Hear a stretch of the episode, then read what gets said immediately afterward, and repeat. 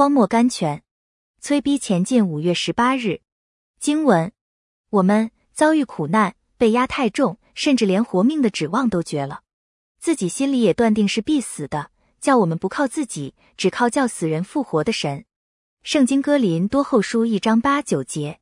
遭遇苦难，常使我们重视生命。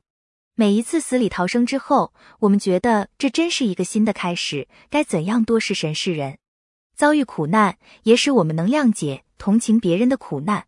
人们总常喜欢批评别人没有信心、逃避试炼，但是曾经苦难的人绝不如此。他知道、懂得别人所遭遇的苦是什么。